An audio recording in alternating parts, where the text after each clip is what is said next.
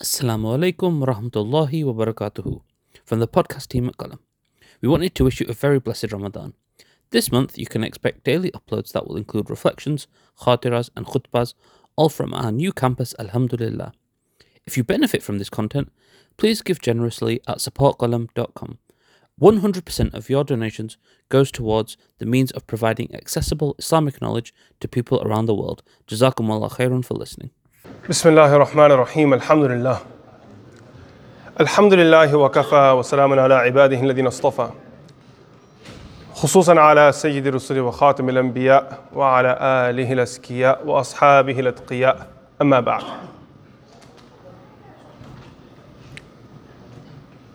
There are so many favors that Allah subhanahu wa ta'ala showers us with each day. And if we were to attempt to take account of the favors of Allah, just in one day we would fail, let alone His generosity and kindness from the moment that we've entered into the world and long before that. Developing the ability to be grateful and thankful is central to your individual growth. Allah subhanahu wa ta'ala mentions in the Quran, وَقَلِيلٌ مِّنْ عِبَادِيَ الشَّكُورِ That very few of my servants are grateful and thankful. Many of us take the blessings of Allah subhanahu wa ta'ala that we have for granted because we've known no life other than this. And as a result of that, we become entitled. That if Allah subhanahu wa ta'ala puts us in, in a situation that even is a small bit compromising, we begin to shout and scream and make noise and become frustrated and agitated like a child. This lesson of gratitude is one that needs to be embedded in the individual from a young age. Parents dedicate their lives to looking after their children. It is imperative that those children be taught every day that to it's your responsibility to thank your parents. When your mother cooks food for you and serves it to you, the bare minimum you can do is say, May Allah reward you, my dear mother. Thank you, mom. When your parents drive you to school each day, you can't pay them financially because they're not interested in that. But the currency you can use in that moment is making dua for them. The Prophet ﷺ teaches us, من صنع إليه معروف فقال لفاعله جزاك الله خيرا فقد أبلغ في الثناء That to a person that good is done, for him to say, May Allah reward you with good, indeed that individual has exceeded in praise. This person has fulfilled the first step to this. Now, there are other ways for you to show your gratitude. It's amazing that we allow individuals in our families to get away with life without teaching them the lesson, the simple lesson of gratitude. That after we take our children out for iftar somewhere or after we take them for a meal, we turn to them and ask them, Is there anything you'd like to say? Or are you just going to eat and ask for dessert and run to the car? Would you like to take this moment to thank your mother and father for the sacrifices that were involved, for the love involved in this happening? You came to the masjid today, would you like to say something to your mother and father? Your mother is not an Uber driver that picks you up and drops you off from school every day. The bare minimum you can do.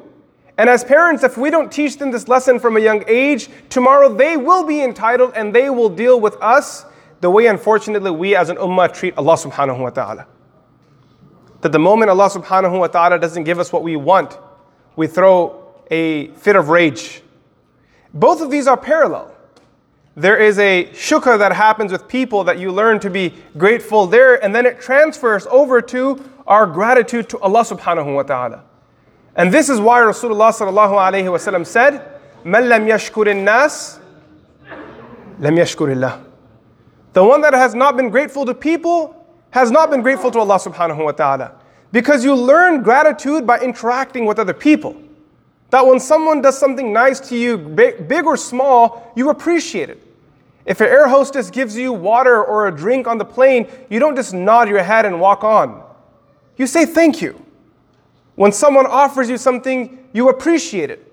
When your barista gives you your cup of coffee, you thank them for a moment that I appreciate what you've done. When the janitor cleans the office or the washrooms at your workplace or at your school, you walk past them and you greet them and you say, Thank you for your service. It means a lot to me. It takes a heart for this, it takes an eye for this. It takes for a person to pay attention to the detail. When you exercise this with human beings and you learn to say Jazakallah and you learn to make dua for them and appreciate them, this then transfers over to how you interact with Allah subhanahu wa ta'ala. Most people are not able to accomplish this, therefore, Allah subhanahu wa ta'ala says, وَقَلِيلٌ مِّنْ عِبَادِيَ الشَّكُورِ That very few of my servants are thankful. In another place of the Quran, Allah subhanahu wa ta'ala says that if you are grateful to Allah subhanahu wa ta'ala, He will only increase you. لَإِن شَكَرْتُمْ لَأَزِيدَنَّكُمْ In another place of the Quran, Allah subhanahu wa ta'ala tells us that many people who end up in the punishment of Allah subhanahu wa ta'ala in reality is because they didn't learn the lesson of gratitude. And if a person doesn't learn the lesson of shukr, the opposite of that is kufr, to be ungrateful. Therefore, Allah subhanahu wa ta'ala says in the Quran, ما يفعل الله بعذابكم إن شكرتم وآمنتم. That why would Allah subhanahu wa ta'ala punish you if you are grateful and if you believe in Him? Not being grateful to Allah subhanahu wa ta'ala at some point leads a person to being in a state of kufr whether it's lughawi or istilahi, whether it's technical or linguistic. But a person enters into a state of being ungrateful to their Lord. And that is a compromised and very dangerous place to be. Think about everything that you have in life. When you're sitting at home and everyone's gone to bed and you're just sitting on your sofa sipping some chai or some tea after your meal, thank Allah subhanahu wa ta'ala for the peace that we have. Thank Allah for that sofa that you're sitting on for the house that you reside in, for the cup that's in your hand, and from the beverage that's inside that cup. Because many of us will admit that just two, three generations ago, our grandfathers could have never imagined owning a leather sofa, let alone everything else in that equation, everything else in that picture.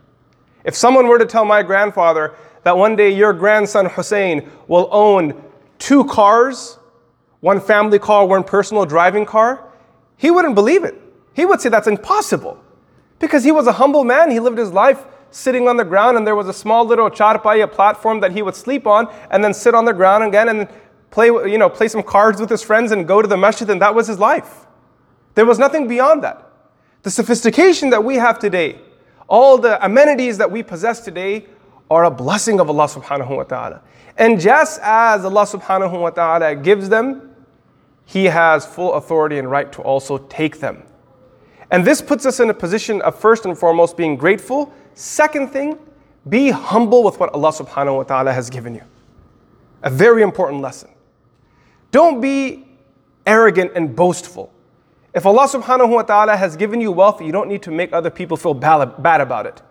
If Allah subhanahu wa ta'ala has given you certain, you know, blessings, like you may have a great job, or you might have extra beauty, or you may be more strong than the person next to you, maybe you have more knowledge and you're more intelligent, objectively speaking. You don't need to make other people feel dumb about it. You know, one thing our sheikh would say that if you're in a conversation with someone and in this conversation you see the person in front of you is wrong, convey to them in a nice way that what they're saying is categorically wrong. But after you've done that, don't use your intellectual superiority to make a fool out of them publicly. Because at that point, you're just feeding your own nafs. You're just enjoying yourself, you're bullying on some you're bullying and picking on someone. It's time for you to step away. You've said your piece, you've said it with nasiha, you've given your dalil, your argument. Now walk away from that person and make dua that Allah subhanahu wa ta'ala gives both parties tawfiq. Imam Shafi'i rahimahullah ta'ala said this that you never debate with a foolish person. Right? And then he explains why. But anyway, so stay humble. Tawadu is a beloved trait to Allah subhanahu wa ta'ala. To this regard, Rasulullah sallallahu alayhi wasallam tells us, Man tawada'a lillahi rafa'ahu Allah. The one that humbles himself for the sake of Allah subhanahu wa ta'ala, is elevated by Allah Azza wa Jal. Be humble, be simple. And an easy way to develop this humbleness is by doing khidmah of other people. Be in the service of humanity. If you see someone that's in need, don't just drive past them. Stop for a moment, go and help that individual.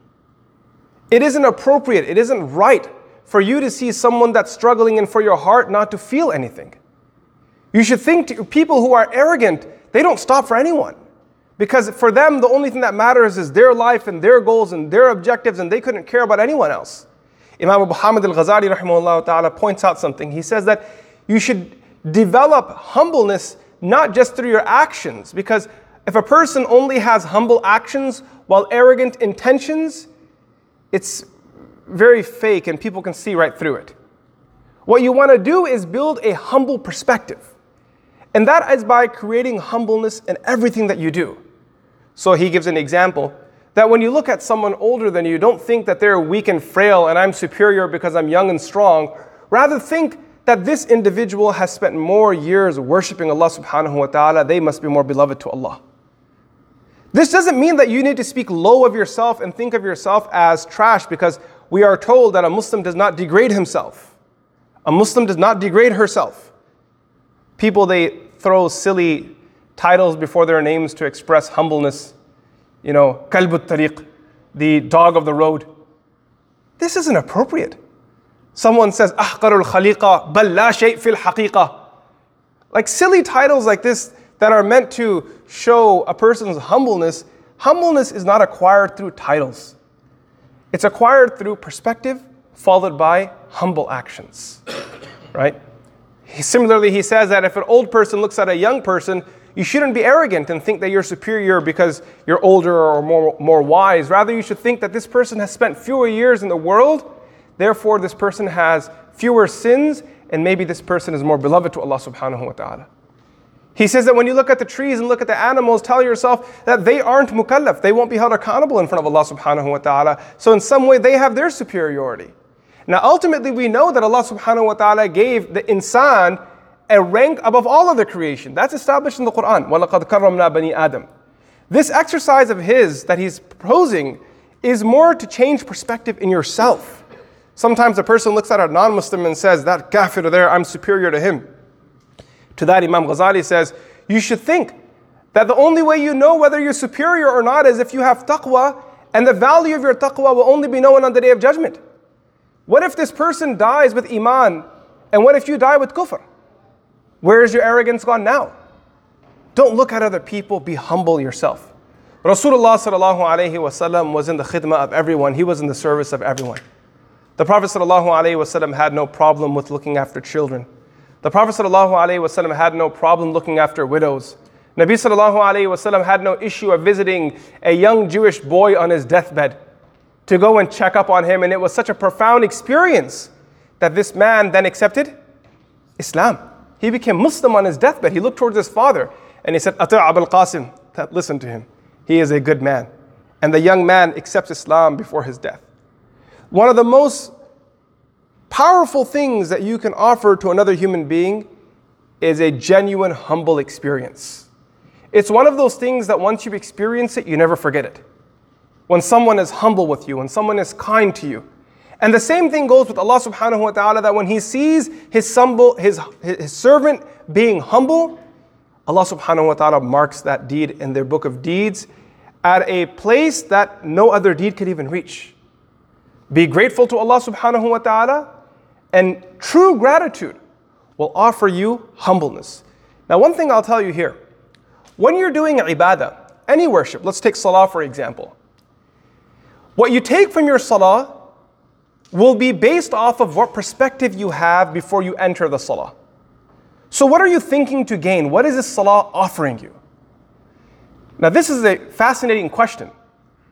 And if you really come to the root of it, it is a important part of improving the quality of your sajda and your ibadah. To understand what kind of perspective a person should have when they worship, let's turn to Rasulullah sallallahu alaihi wasallam.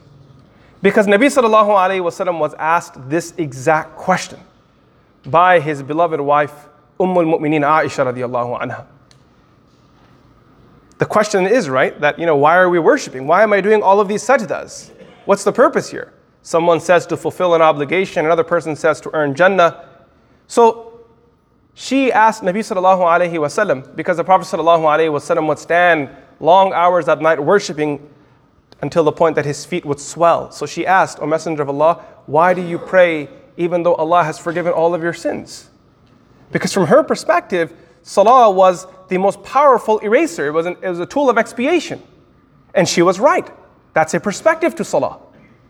Inna salata tanha anil fahsha'i wal munkar. However, Rasulullah sallallahu alayhi wasallam's response is profound because he said, "Afala akuna abdan shakura." Should I not be a grateful servant to Allah subhanahu wa ta'ala? Now hold on to the shukr and start your salah. That you know throughout the day Allah has been so kind to you and you haven't had the chance to thank Allah for His favors.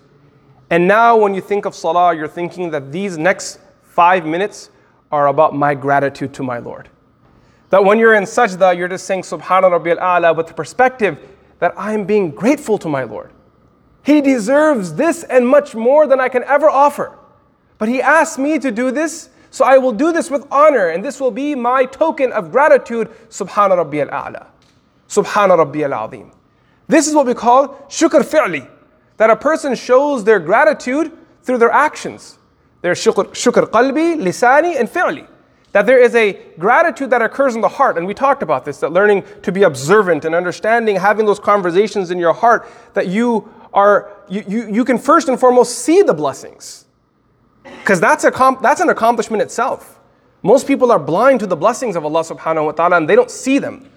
And then there's a person that begins to see them. One of the most common uh, feedbacks that I get from young men and women from our Muslim community that take like a science class or they're doing pre med or they're actually in med school is that it's so amazing how many blessings Allah subhanahu wa ta'ala has packed in the human body.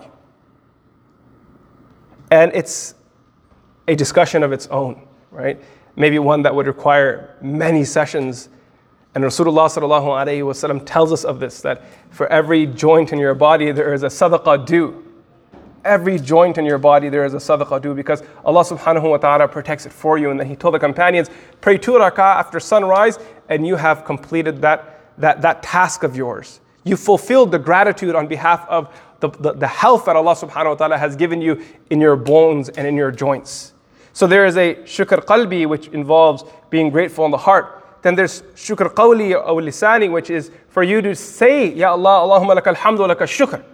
Or any variation of that, where you're glorifying Allah, you're praising Allah. And then there is the action that comes in, and that's where salah fits in very well. Be grateful for everything, for iman, for the ability to be sitting in this masjid right now, for the longing to love Allah subhanahu wa ta'ala.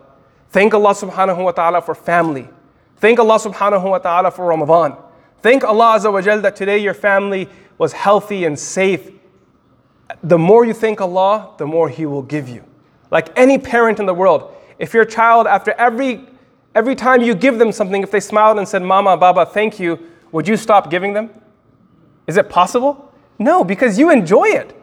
That I want him to say thank you again. So you know what? I'm going to give you another. And I'll give another. And I'll give another. You keep thanking, I'll keep giving. This is the promise of Allah subhanahu wa ta'ala, right? There's a poem in Arabic regarding this where the poet says, I'm forgetting the first part of it.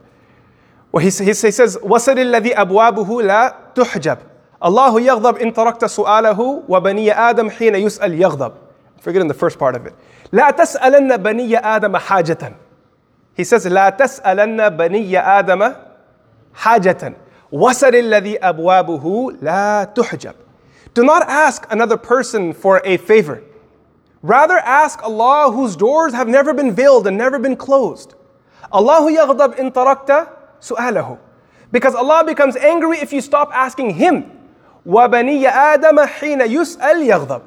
While mankind becomes angry if you ask them. If you stop asking Allah, He becomes angry that why did you stop asking me? Like a mother who finds out that her child went to the neighbor to ask for milk. The mother says, Why did you go there? Why not me? What kind of crime is that? What did I do to you? That you went to someone else to ask for food when your mother's alive? Allahu yaghdab in tarakta su'alahu. وَبَنِيَّ آدَمْ حِينَ يُسْأَلْ يَغْضَبْ While mankind gets frustrated, someone asks you for money once, twice, thrice. The fourth time they ask you for your power tool, what do you say? Home Depot's over there, buddy. Okay? Cost 10 bucks. Go buy your own. وَبَنِيَّ آدَمْ حِينَ يُسْأَلْ يَغْضَبْ They become angry when you frequently ask them again and again.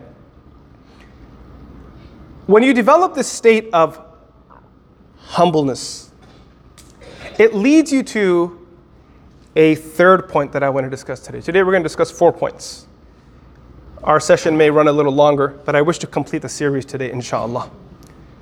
It'll lead you to the fourth thing, and that is if you have gratitude and humbleness, it'll lead you to the third thing. And this third thing, in my humble opinion, is the jewel of the crown, and that is rida bil qada. The other day we spoke of reliance on Allah subhanahu wa ta'ala. Reliance on Allah subhanahu wa ta'ala is tawakkul is a very difficult thing to acquire if you don't have humbleness and shukr. You can't actually have it. It's just a statement that I rely on you. How can I rely on you if I'm not grateful to you? Because if I'm grateful to you, then I acknowledge your presence and power in my life. But Ya Allah, I don't have shukr, so I don't acknowledge your presence and power. How can I really rely on you? And then the second thing that we talked about today was tawadu, humbling yourself. If you aren't humble and things happen out of line against what your mansha is, against what you desire, you become angry. Rida bil qada is the crown jewel here. And what that means is your reliance on Allah subhanahu wa ta'ala reaches a place You've done so much shukr in your life, so much shukr in your life. You just keep doing shukr and keep doing shukr. And the more you thank Allah, the, the deeper your heart sinks into your chest and you feel like thanking Him again and then again and then again. And a point comes where you enjoy thanking Him and you appreciate this alertness and awakeness that Allah subhanahu wa ta'ala has brought you into, that for the shukr you want to do more shukr. The fact that He's allowed you to do this shukr. That now you reach a place where you're no longer angry with your Lord and you're happy where you are in life. That I'm happy here. That whatever Allah subhanahu wa ta'ala destines for me, I'm happy to be here. The big problem that human beings have is that they feel like they're at war with their Lord, something we spoke about two days ago. How this is a big problem that challenges the iman of people. That they feel that their Lord has done them wrong, that Allah has betrayed them. Rida bil qada, when a person is content. That wherever I am, I'm happy. Because my Allah subhanahu wa ta'ala has put me here. He's loved me so much. He's showered me with so many favors that it is impossible that Allah subhanahu wa ta'ala would ever put me somewhere that was intended to harm me. Every moment of life, every scenario we encounter is nothing short of an op- amazing opportunity an opportunity that's waiting for us to go and conquer it. Be happy and content with where you are in life. Gratitude, humbleness, being content. You can't constantly be angry. Something I spoke about last night at another gathering. That as Ramadan wraps up, some people they get very frustrated and they're angry because they feel that I had all these goals that I wanted to accomplish this Ramadan, but I wasn't able to accomplish them. I wanted to fast like this and do this much tilawah and do this much qiyam, but then work happened. But then school happened. But then my children happened. And because of my children, I couldn't go to qiyam. Many mothers, they say this. Because of my work, I couldn't do iftar in the masjid or I couldn't be regular in my taraweeh prayer. So we're frustrated with our circumstances. Embrace them. Understand that where you are in your life, Allah subhanahu wa ta'ala has put you there. The best you can do is try. Be humble, be thankful, and keep trying. The greatest example of this that we can find is of an individual who lived during the time of Rasulullah sallallahu alaihi wasallam, but his circumstances did not allow him to meet the Prophet of Allah, Uwais al-Qarni. Imam Hakim rahmatullahi alayhi narrates this hadith in his Mustadrak of a man who lived in Yemen, not far away. And all of his buddies were going to meet Rasulullah sallallahu wasallam. Like sometimes in life, people are going to the masjid and they're doing amazing things, and someone's going for umrah, and someone's going for hajj, and someone's doing this, and someone's doing that. And you're sitting there thinking, what about me? One Urdu poet said, Yaad mein aqa ke aansu beh gaye, sab madine ko gaye hum reh gaye. That I sit here thinking of Rasulullah sallallahu alayhi wasallam while tears are flowing from my eyes. Yaad me aaqa ke aansu beh gaye. Sitting here thinking of the Prophet of Allah causes tears to flow from my eyes. Why? He's standing at the port and he sees the ships are departing to Medina. So he's just sitting there thinking of the Prophet of Allah crying. And then he says the next part, Sab Madine ko gaye reh gaye. That yet again, everyone has gone to Medina and I'm standing here on land waiting for my turn.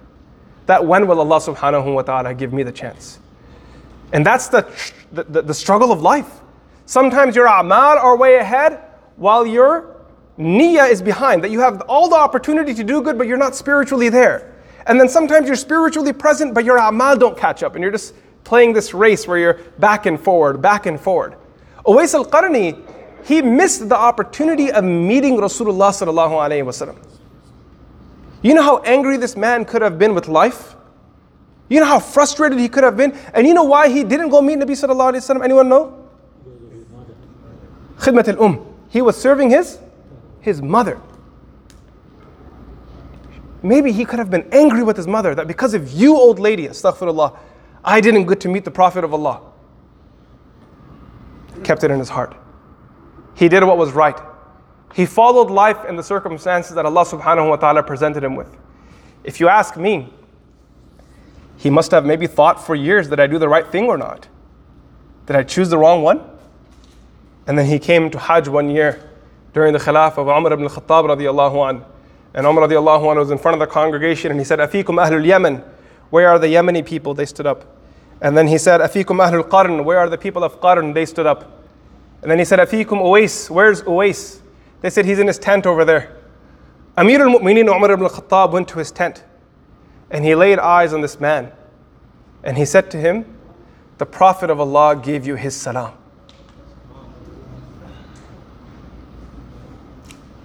A man who figured out life, whose circumstances held him back from meeting Nabi sallallahu alayhi wasallam.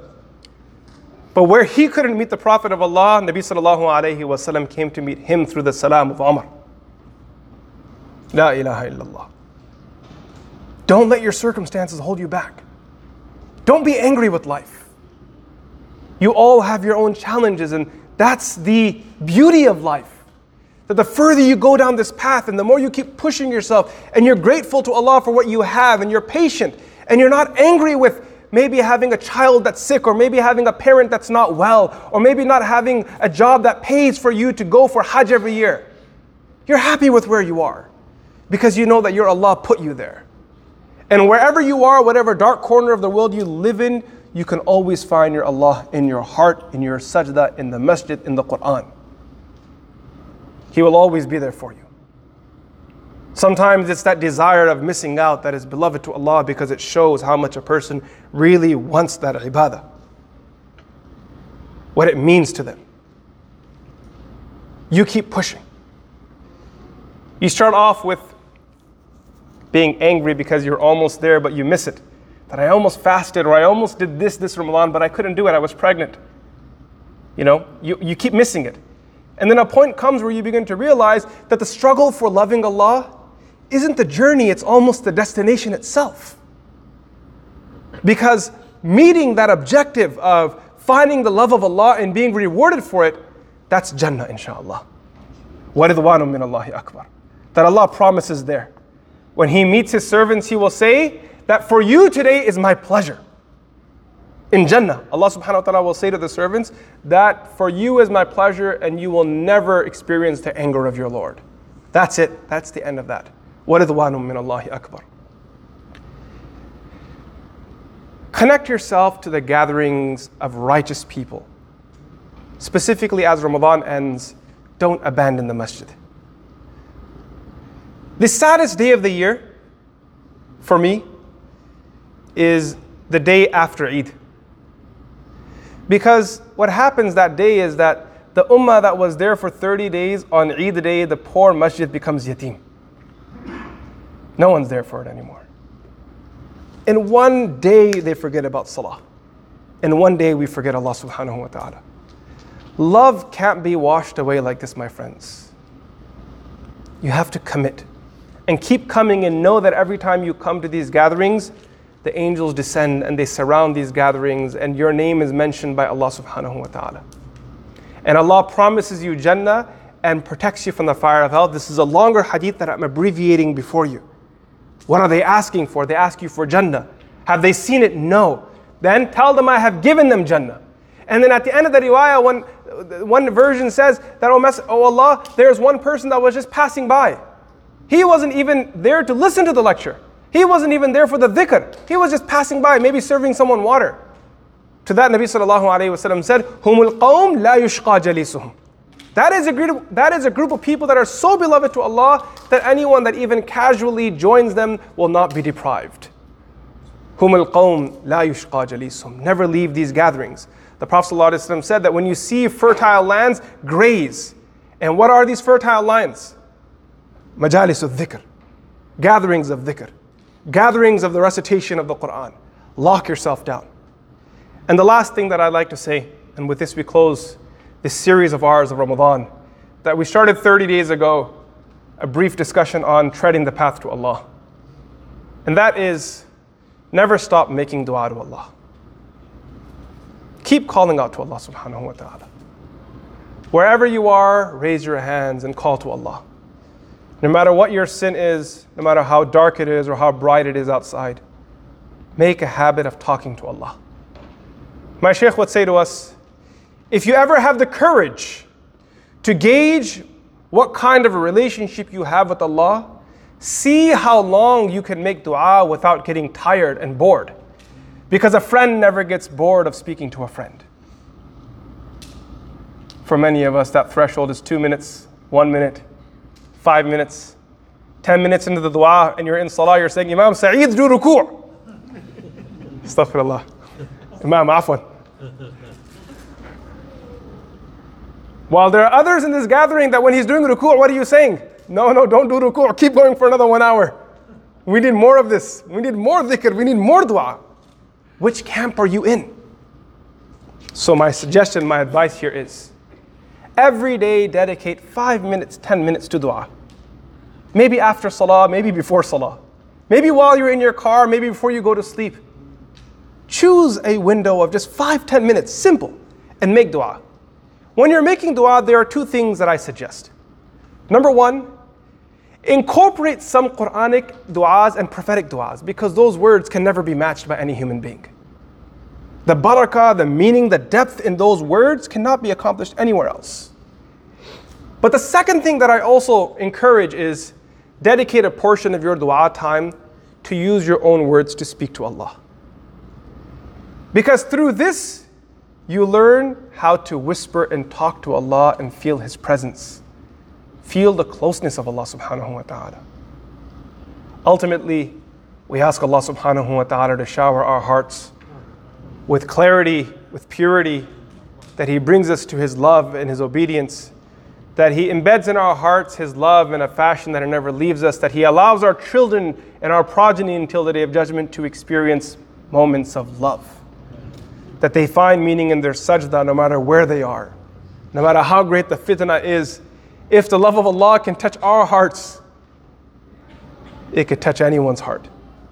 Allahu yajtabi ilayhi man yasha'. وَيَهْدِي إِلَيْهِ مَن يُنِيبُ When Allah wills, He reels a person in and He guides them back. No one can stop Allah. No Fir'aun can stop Allah, no Abu Jahl can stop Allah. يريدون ليطفئوا نور الله بأفواههم ويأبى الله إلا أن يتم نوره ولو كره الكافرون. This message will reach the east and the west, the north and the south. Human beings will continue to yearn to find Allah, and when Allah guides them, they will love Him. And we ask Allah to make us from those people. We conclude with the hadith of Tirmidhi. The Prophet ﷺ says, as narrated by Abu Darda radiallahu anhu, كان من دعاء داود عليه السلام. It was from the prayer of Sayyidina Dawood عليه السلام. اللهم إني أسألك حبك وحب من يحبك والعمل الذي يبلغني حبك اللهم اجعل حبك أحب إلي من نفسي وأهلي ومن الماء, ومن الماء البارد رواه الترمذي Oh Allah, I ask you for your love and the love of those who you love and actions that will bring me to your love.